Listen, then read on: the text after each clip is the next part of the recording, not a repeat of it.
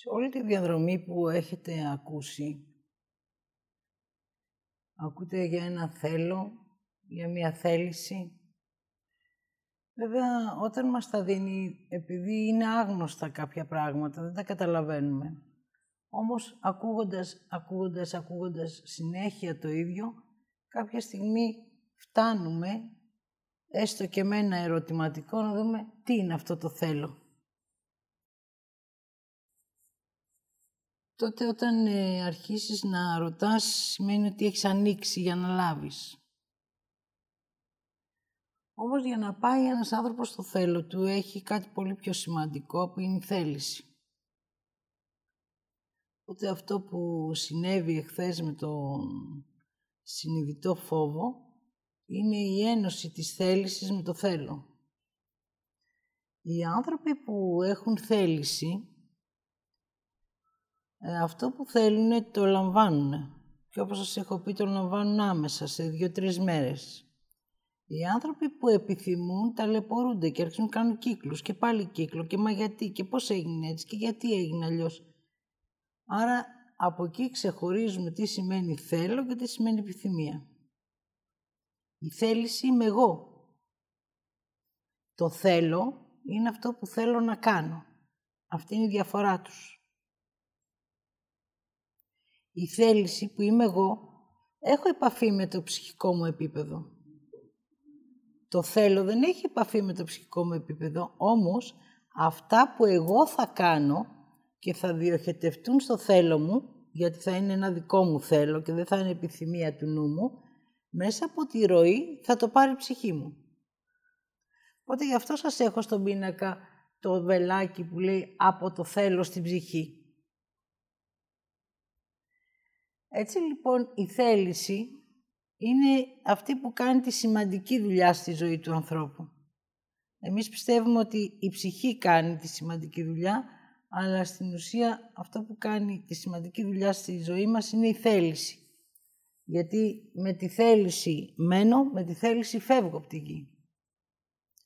Οπότε τώρα η, η θέληση χρειάζεται να δώσει ενέργεια στο νου, για να τον απεγκλωβίσει από τον πόλεμο που έχει με την ψυχή. Πόσο ακραίο μας φαίνεται αυτό ή πόσο άγνωστο.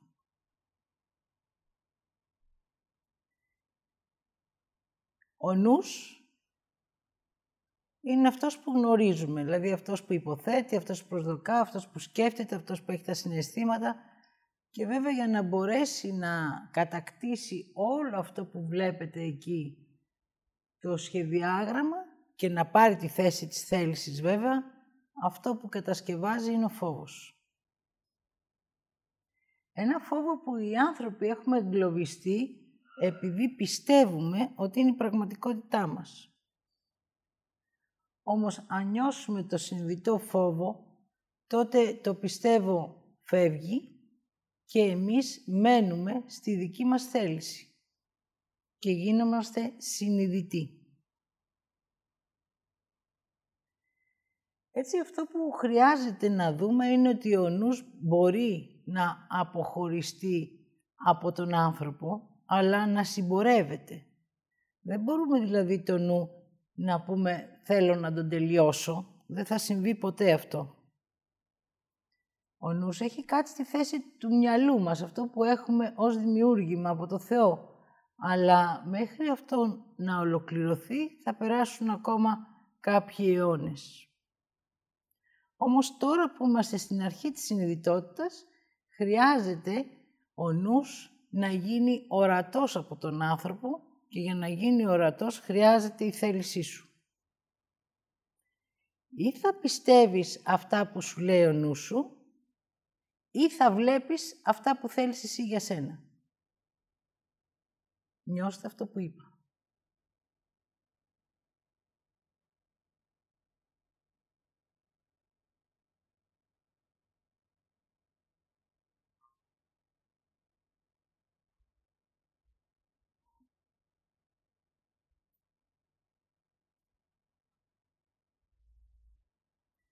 Το θέλω είναι για μένα. Το πιστεύω είναι για τους άλλους. Το ίδιο και η επιθυμία. Θα κάνω κάτι σπουδαίο για να με αποδεχτούν οι άλλοι. Ενώ αν κάνω αυτό που θέλω εγώ, θα αποδεχτώ εγώ εμένα. Πάρτε επαφή να δείτε λίγο αυτή τη διαφορά.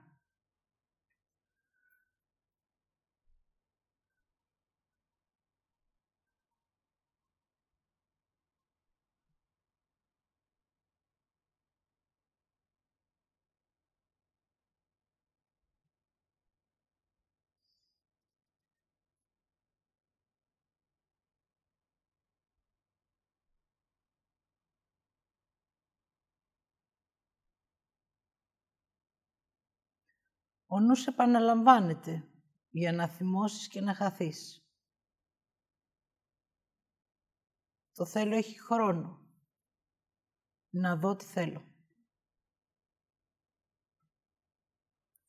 Άλλο ένα που χρειάζεται να δείτε για να αρχίσει η απόσταση από αυτό που ζούμε με αυτό που είμαστε.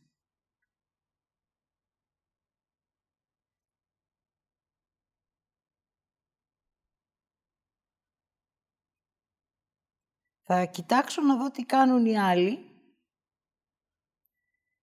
επειδή δεν ξέρω τι θέλω εγώ.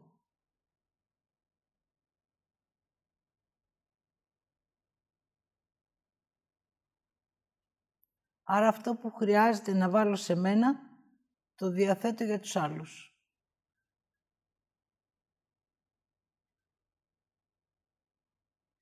Τότε η θέληση μου δίνει ενέργεια. Λέει πήγαινε στο είναι σου. Τι είναι για σένα; Τι είναι για σένα;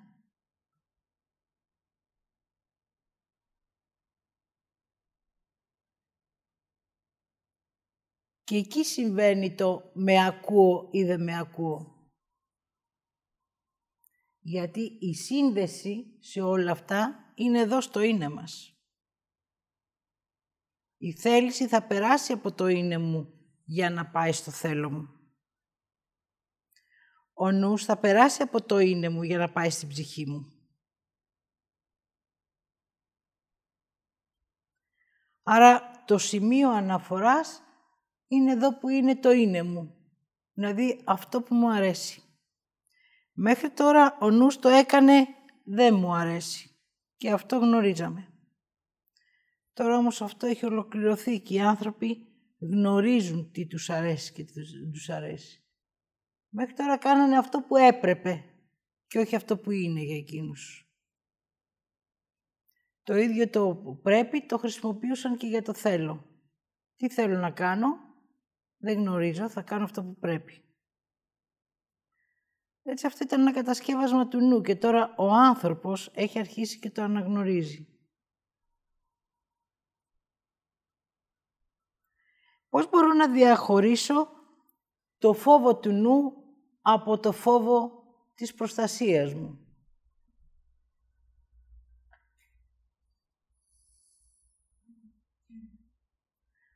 Ο φόβος της προστασίας μου είναι μία στιγμή. Μία που φοβήθηκα, μία που άκουσα και μία που θέλω χρόνο. Αν αυτό το χρόνο δεν τον πάρω, τότε έφυγα, μπήκα στο νου μου. Αρνήθηκα δηλαδή εμένα και μπήκα στο νου μου. Τότε ο νους σου κατασκευάζει ένα φόβο που θα περάσει μέσα από το σώμα σου. Γιατί ο φόβος της προστασίας δεν περνάει μέσα από το σώμα σου, περνάει σε συγκεκριμένο σημείο. Δηλαδή αν ακούσεις κάτι θα περάσει από τα αυτή σου, αν οδείς θα περάσει από τα μάτια σου, αν αγγίξεις θα περάσει από τα χέρια σου. Ο φόβος του νου κατακλείζει όλο το σώμα. Σε ακινητοποιεί γιατί περνάει μέσα από τα κύτταρά μας. Δείτε ότι αν σκεφτείτε κάτι και φοβηθείτε και πάρετε την πίεσή σας, θα έχει ανέβει η πίεσή σας. Γιατί, γιατί ο νους περνάει μέσα από τα κύτταρα. Είναι ανεξέλεγκτος. Άρα χρειάζομαι το συνειδητό φόβο για να μπορώ να τον ελέγχω. Δηλαδή να του βάζω όριο.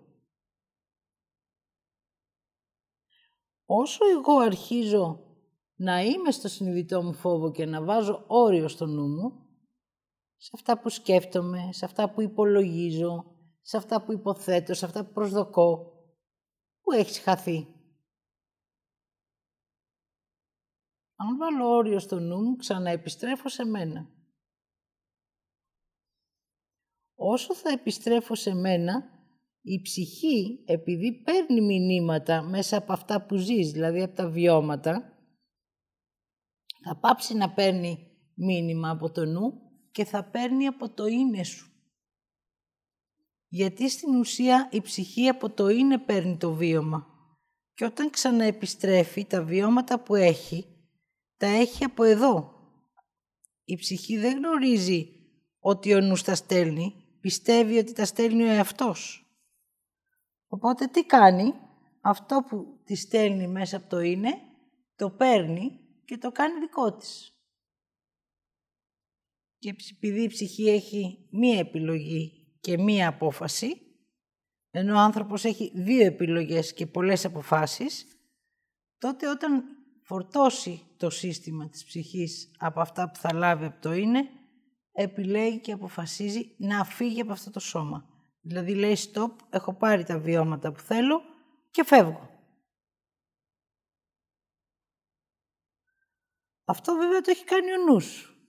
Αν εσύ όμως είσαι συνειδητός και συνειδητοποιείς το βίωμά σου, συνειδητοποιείς τι θέλεις, τότε αυτό που θα πάρει η ψυχή θα είναι θετικό. Οπότε για να μπορέσει να μπει ένα θετικό στην ψυχή, χρειάζεται να αφήσει πολλαπλά αρνητικά βιώματα. Και λέω πολλαπλά γιατί τα βιώματα του νου που έχει μέσα η ψυχή είναι σαν δείχτης, δηλαδή είναι όλα περιπλεκόμενα. Αν κάτσετε να δείτε λίγο τι φοβόσαστε, θα δείτε τα βιώματα που έχει η ψυχή. Δηλαδή θυμώνω φοβάμαι μη σκοτώσω κάποιον. Η ψυχή έχει βίωμα ότι έχει σκοτώσει κάποιον. Οπότε αυτό το φοβάσαι γιατί είναι μέσα στο ψυχικό σου επίπεδο.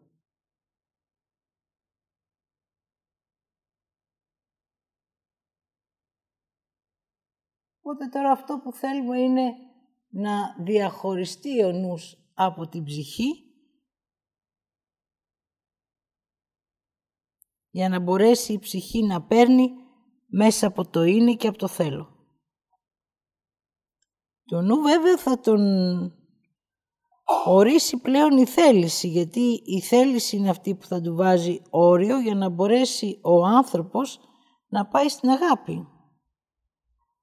Εάν δεν σταματήσουν τα συναισθήματα που αναπαράγει ο νους, ο άνθρωπος δεν μπορεί να ολοκληρώσει την πνευματικότητά του, δηλαδή να γίνει η ίαση ψυχής και να πάει στην ολοκλήρωσή του.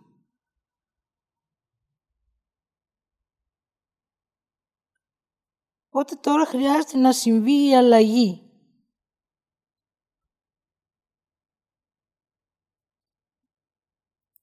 Το σημείο αναφοράς που είναι το είναι, η θέληση στέλνει εκεί ενέργεια ζωής. Λαμβάνει το θέλω και το κάνει πράξη. Όμως μέσα από το ίδιο σημείο λαμβάνει και ψυχή. Ότι αν ο νους από την άλλη μεριά δώσει μέσα στο είναι την άρνησή του, τη χολή του δηλαδή να το πούμε έτσι για να γίνει κατανοητό, τότε και το θέλω δηλητηριάζεται και η ψυχή. Τώρα όμως που η συνειδητότητα υπάρχει στη γη και ο άνθρωπος γίνεται πιο συνειδητός στην καθημερινότητά του, η θέληση στέλνει την ενέργεια της ζωής στο είναι και ταυτόχρονα στέλνει και στο νου για να τον απεγκλωβίσει από το είναι. Οπότε δείτε το χ που έχω ενώσει τα τέσσερα σημεία; Δηλαδή νους ψυχή, θέληση θέλω. Αυτή είναι η διαδρομή που μέχρι σήμερα ζούσε ο άνθρωπος. Και εκεί που γινόταν η ένωση, αυτός που υπερίσχυε ήταν ο νους. Η ψυχή δεν κάνει κάτι. Το μόνο που κάνει είναι να λαμβάνει τα βιώματα. Αυτός που κάνει είναι η θέληση, το θέλω και ο νους. Η ψυχή μόνο λαμβάνει, γιατί είναι το σημείο αναφοράς των βιωμάτων του ανθρώπου. Με ό,τι βιώματα πάρει η ψυχή, τα ίδια βιώματα θα φέρει και στην άλλη ζωή. Οπότε βλέπουμε έναν άνθρωπο να έρχεται γεμάτο συναισθήματα, γιατί αυτό που έχει αυτή η ψυχή είναι μόνο συναισθήματα. Άρα για να μπορέσει να αλλάξει ο άνθρωπος, χρειάζεται να αλλάξει αυτή η διαδρομή.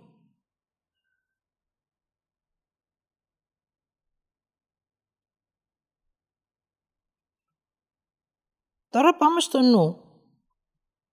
Θα σας τον περιγράψω.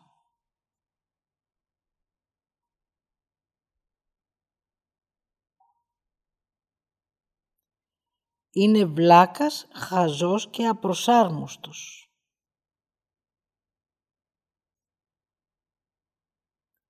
Όμως είναι πονηρός.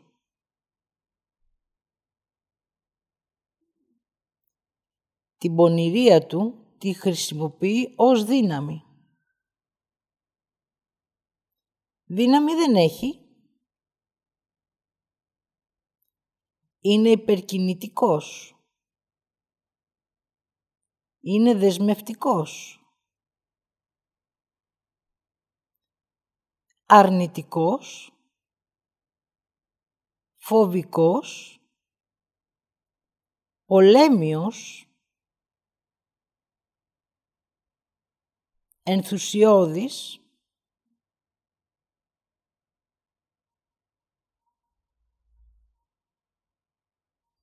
ψεύτης, κοροϊδευτικός, κλέφτης, φωνικός,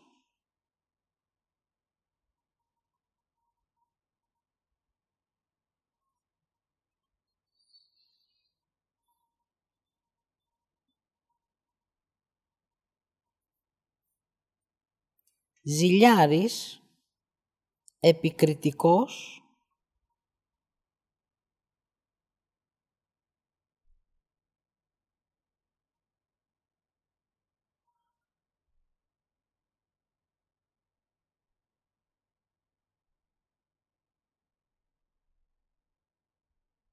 Και κάτι που βλέπω και με εκπλήσει. Ο νους δεν είναι θυμωμένος. Το θυμό τον παράγει ως ουσία για να μπορέσει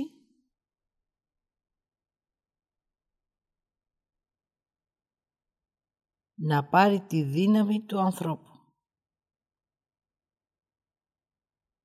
Όταν ο νους μπορέσει και θυμώσει τον άνθρωπο,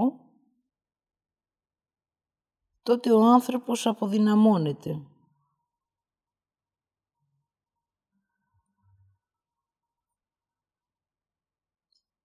Πρώτα του λέει αυτά που θέλει να ακούσει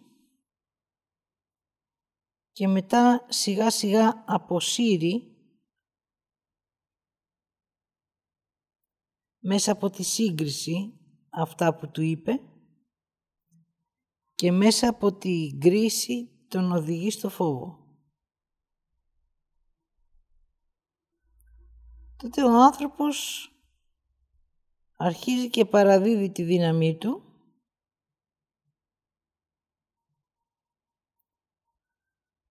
γιατί έχει μπει σε ένα υπερθετικό κλίμα που του έχει κατασκευάσει ο νους. Έτσι μέσα από το υπερθετικό που είναι φανταστικό και υποθετικό, ο άνθρωπος συγκρίνεται και αφήνει τη θετικότητά του.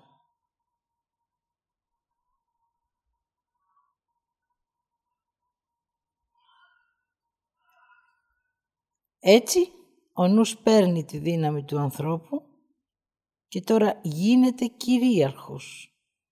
Δηλαδή, του παίρνει και την κυριότητά του.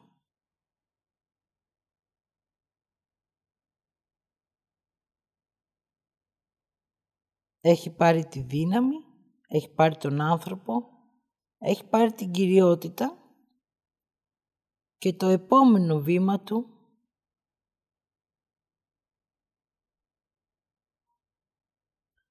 είναι να πάρει την ψυχή.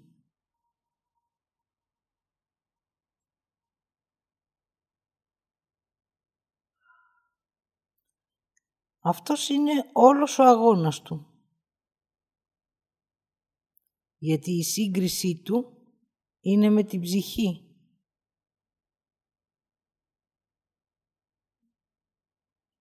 Η ψυχή έχει επιλογή και απόφαση. Ο νους δεν έχει και αυτό τον τρελαίνει.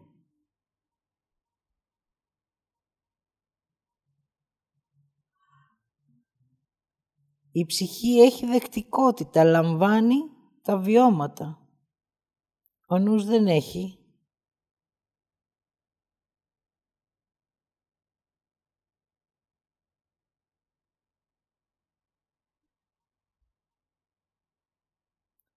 Οπότε όλη η μάχη είναι πώς θα κάνει την ψυχή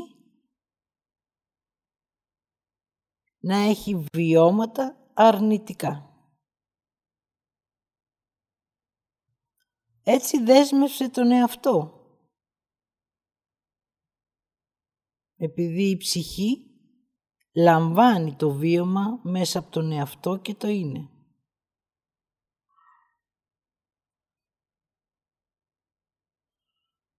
Και έτσι ντύθηκε αυτός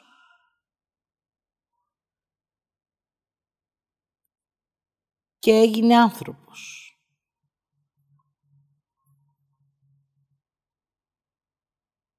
Μιμείτε βέβαια τον άνθρωπο επειδή δεν μπορεί να έχει τη θεϊκή ενέργεια.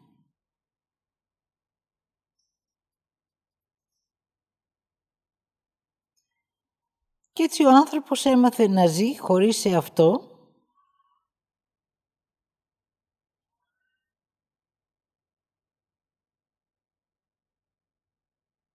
και με ένα νου που τον οδηγεί στον υπερθετικό βαθμό της δύναμης. Έλα να σου τη δώσω.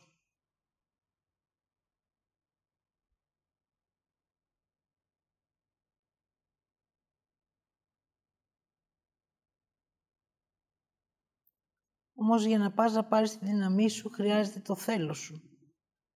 Και αυτό το έχει καταλάβει. Και έτσι το θέλω μέσα από την κοροϊδία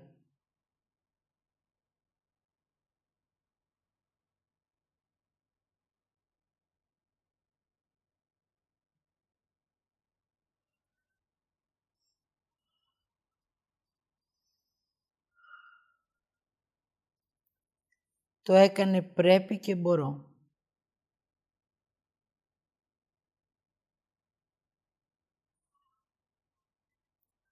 Ο άνθρωπος χάνεται γιατί ούτε το πρέπει ούτε το μπορώ έχει μέσα το χρειάζομαι και το θέλω. Την πράξη δηλαδή. Την ενέργεια της ζωής.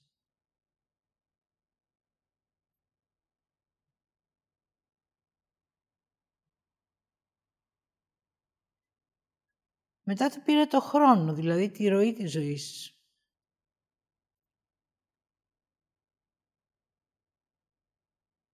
Ο άνθρωπος ζει εκτός τόπου και χρόνου. Ενώ είναι γεννημένος για να ζει στη γη, στο δικό του χρόνο και στο δικό του τόπο. για να συνειδητοποιεί που πατάει, τι κάνει, τι θέλει, τι βλέπει,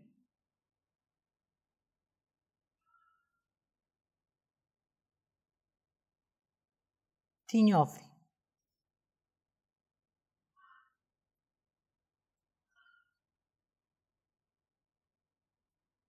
Έτσι όλα άλλαξαν.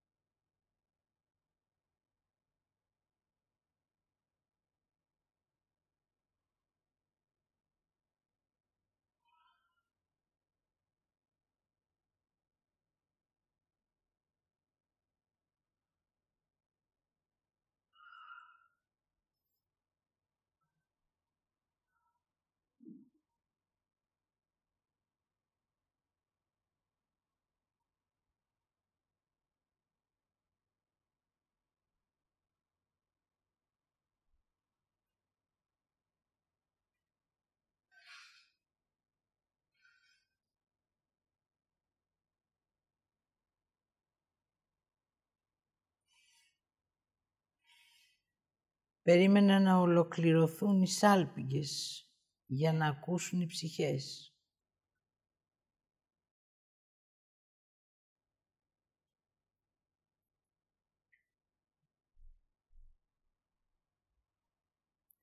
Έκατσαν έξι σάλπιγγες από την πλευρά του νου και έξι από την πλευρά του θέλου.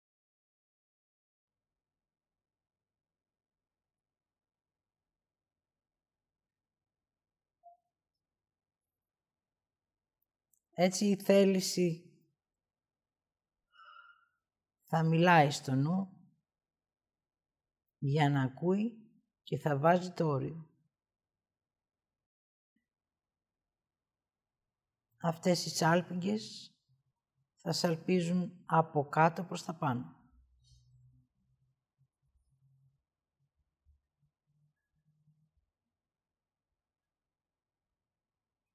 Οι άλλες που έχουν το φως της δημιουργίας θα σαλπίζουν από πάνω προς τα κάτω, από το θέλω προς την ψυχή.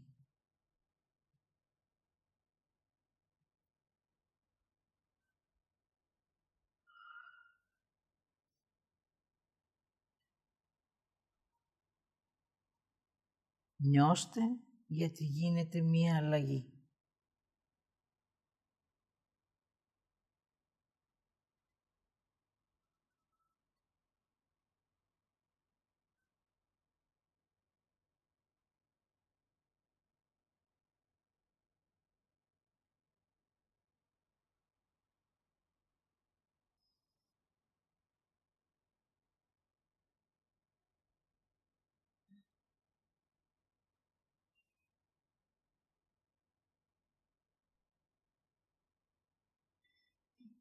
Ο νους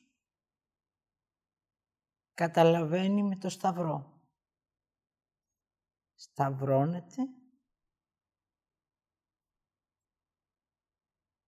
και καταλαβαίνει.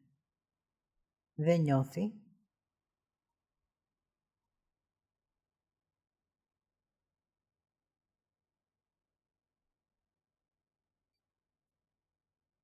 Το θέλω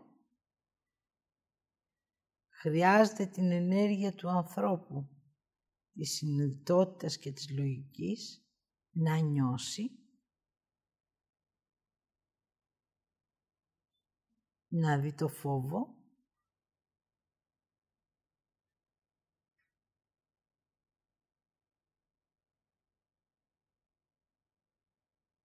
και να μπει στο θέλω.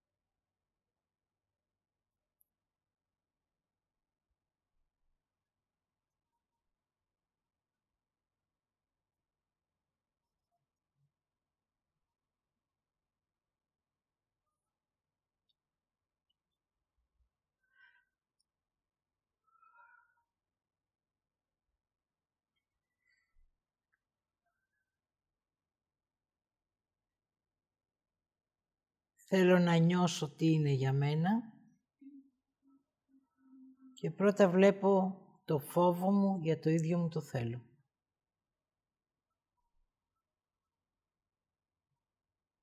Ο νους μπαίνει εκεί υποθετικά και αν πραγματοποιηθεί, τι θα κάνεις. Και ο άνθρωπος φοβάται.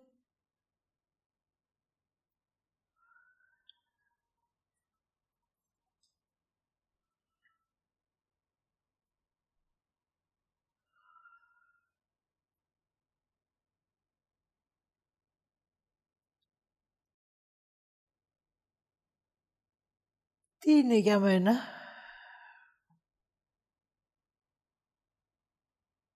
Φοβάμαι και το είναι. Φοβάμαι και το είμαι.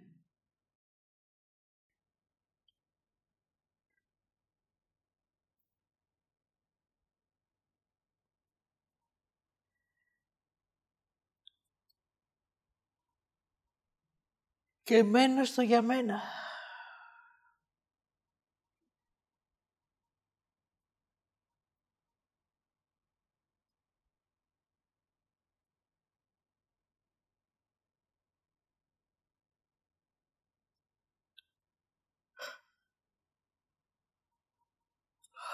Νιώστε το φόβο σας.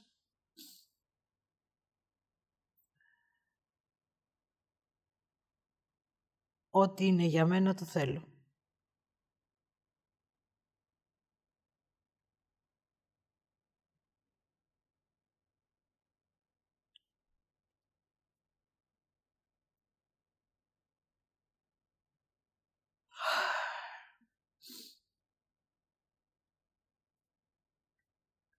Πρώτα θα λάβω ό,τι παρέδωσα στο νου μου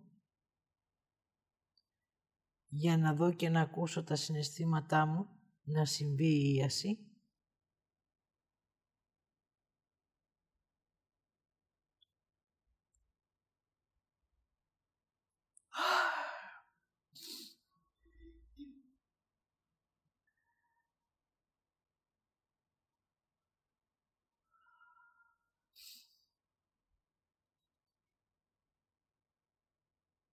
Και μέσα από τον ήχο της γης και τους ήχους της εσωτερικής φωνής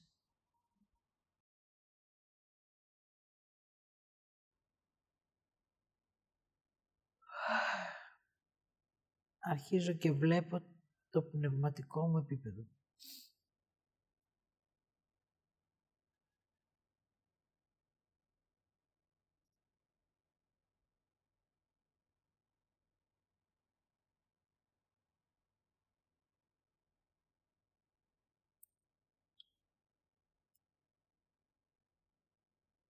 Δες ότι αυτό που υποθέτεις και προσδοκάς πιστεύεις ότι θα γίνει. Και όταν δεν γίνεται, απογοητεύεσαι.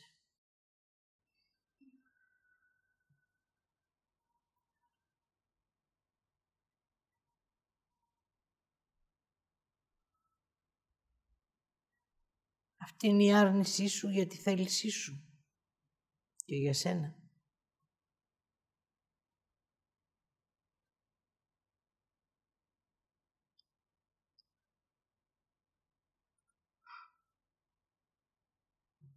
Ό,τι είναι για μένα το θέλω και βιώνω το φόβο μου. Από μένα για μένα. Ακούω το νου μου παράπλευρα να με πηγαίνει στο πριν και στο μετά. Το πριν το έχω ζήσει.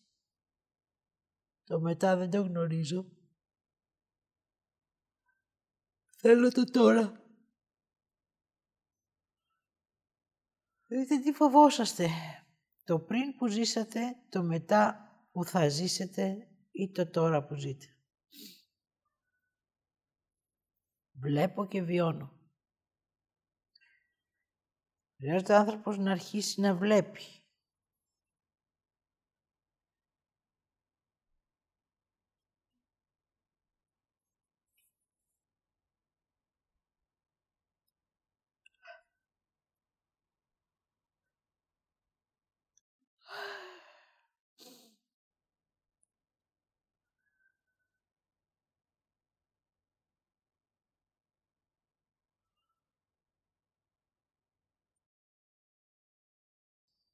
Η λογική ενεργοποιείται και παίρνει θέση ζωής μέσα από τη θέληση.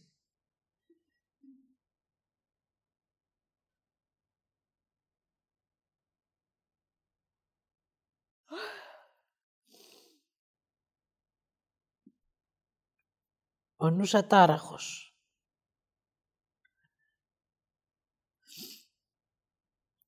Όλο αυτό δεν το καταλαβαίνει.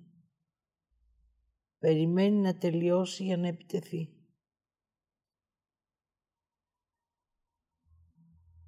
Το μόνο που γνωρίζει είναι μέσα από το πονηρό του κομμάτι την επίθεση. Ήπουλα, υπόγεια και μέσα από το φόβο.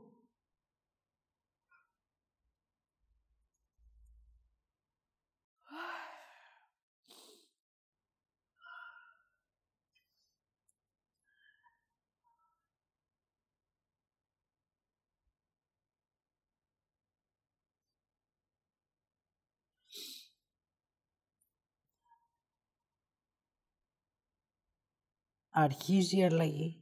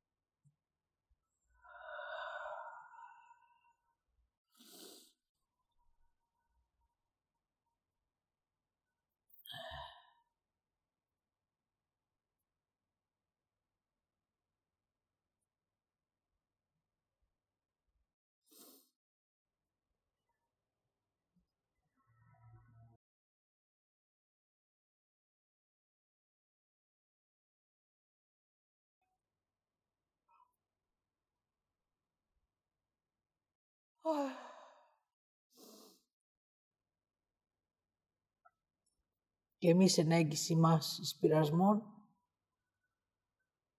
αλλά ρίσε εμάς από του πονηρού. Τώρα η ψυχή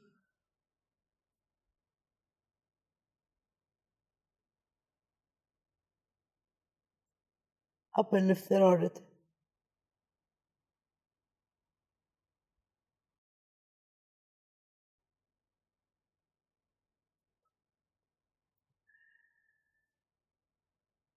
Ο λόγος της απελευθέρωσης ψυχής είναι το είναι. Το θέλω και η θέληση. Πάβει να παίρνει πληροφορίες από τον εαυτό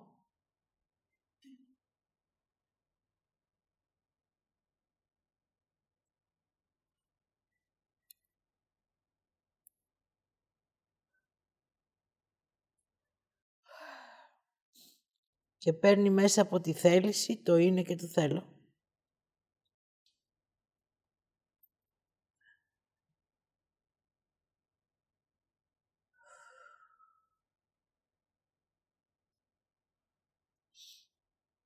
Έτσι η πλευρά που έχει καταλάβει ο νους απεγκλωβίζεται.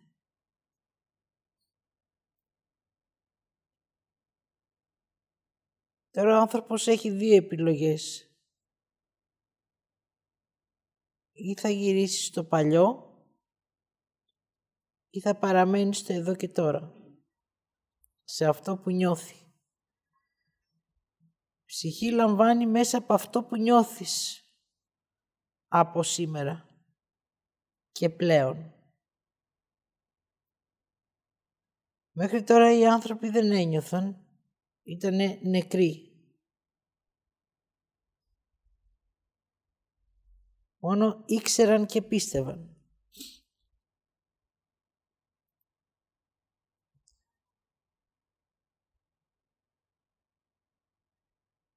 Τώρα η ψυχή λαμβάνει από αυτό που νιώθει ο άνθρωπος και από την ανάγκη του. Όταν ολοκληρώνεται η ανάγκη του ανθρώπου, τότε η ψυχή γελάει. Δηλαδή λαμβάνει θετική ενέργεια και πληρότητα. Μέσα από αυτό θα αφήνει περισσότερη αρνητική ενέργεια, αφήνοντας πίσω της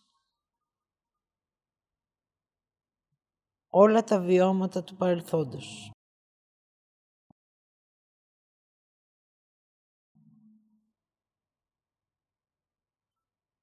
Έτσι ήρθε η ώρα οι άνθρωποι να δουν ποιοι είναι.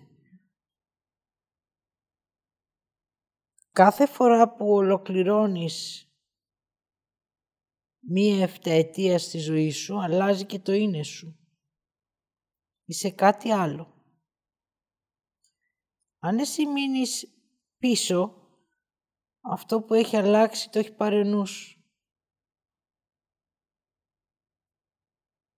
και το χρησιμοποιεί εναντίον σου.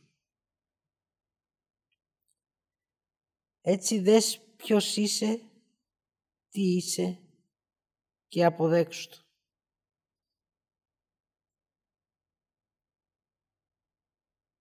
Κάθε δεκαετία που αλλάζει, αλλάζει μέσα ως συγχρονισμός. Στα δέκα σου χρόνια έκανες διαφορετικές επιλογές. Στα 20 άλλες. Στα 30 άλλες. Στα 40 άλλες. Στα 50 άλλες. Στα 60 άλλες. Μέχρι να φύγεις από τη γη, κάθε δεκαετία, 70, 80, 90, 100 και πλέον, αλλάζουν οι επιλογές σου. Ο λόγος που αλλάζουν οι επιλογές σου είναι γιατί αλλάζουν οι ανάγκες σου. Είναι κάτι που χρειάζεται να δεις και να αποδεχτείς.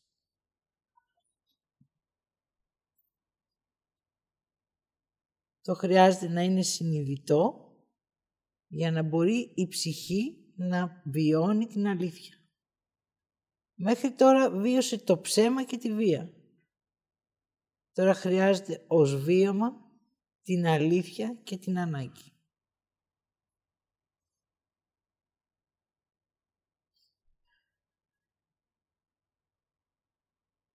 Ο διαχωρισμός του νου από την ψυχή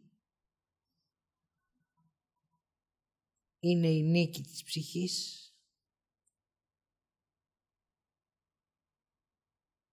και η αλλαγή της ζωής του ανθρώπου επί της γης. Έτσι ο άνθρωπος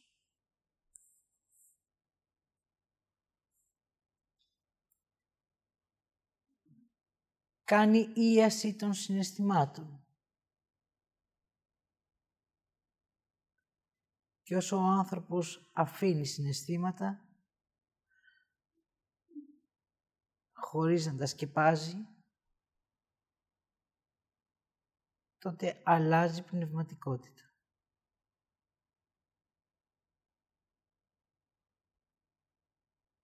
Θέλω ό,τι είναι για μένα.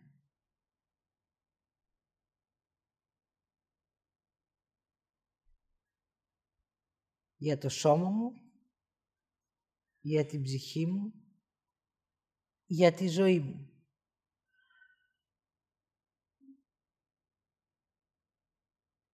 Θέλω να ζήσω.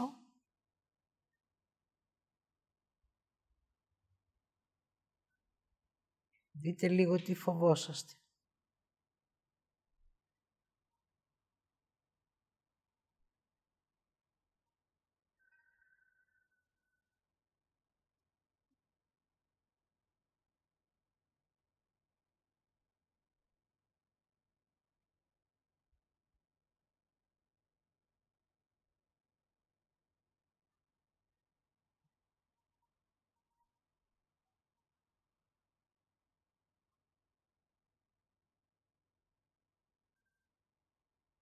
Αν ακούτε τα καλά και τα κακά, είναι ο νους σας.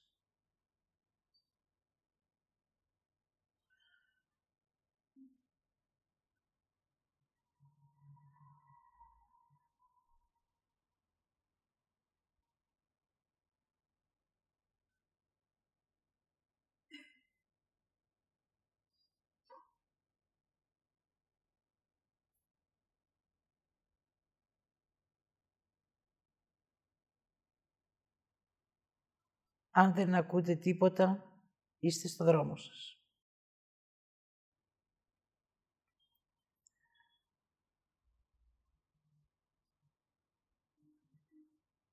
Ολοκλήρωσα το διαχωρισμό.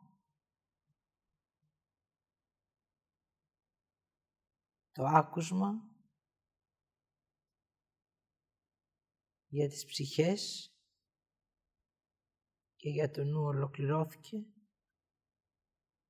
Ο άνθρωπος χρειάζεται να βλέπει και να είναι συνειδητός ό,τι είναι για εκείνον και ό,τι του αρέσει να μένει και να το λαμβάνει.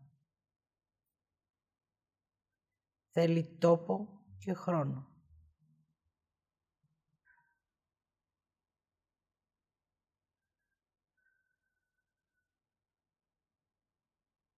Η ζωή έχει χαρές και λύπες. Έχει ασχήμια και ομορφιά. Έχει άρνηση και θετικότητα. Αποδέξου το για να σταματήσεις να σε βιάζεις.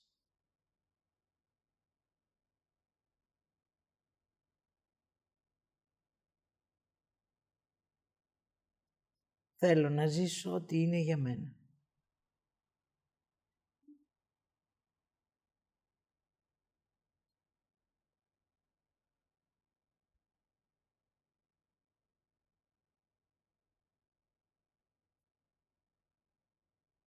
Σήμερα τελειώνει ο πόλεμος.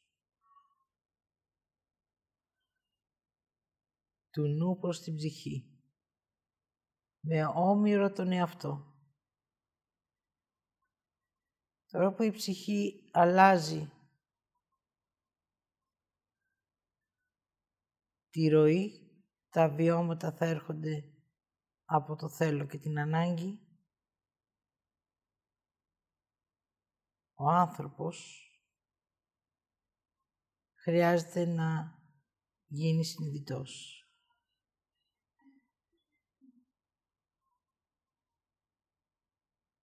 Εγώ, Εμμανουηλίου Χριστίνα, έκανα ό,τι μου δόθηκε. Σας είπα ό,τι είδα και ό,τι άκουσα.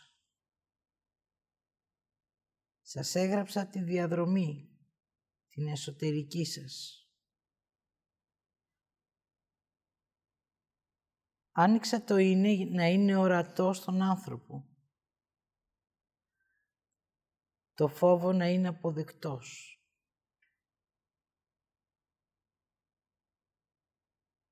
Και αφήνω τη θέληση και τη ροή στις άλπιγγες των αγγέλων.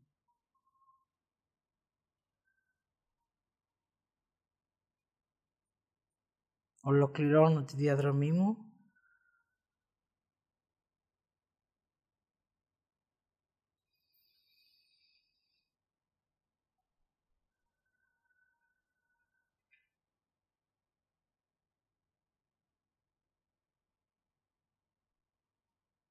Με μία ανάσα επίγνωσης ζωής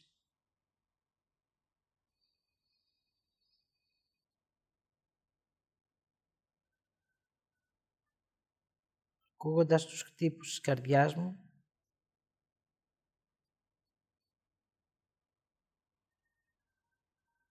Νιώθοντας το είναι μου.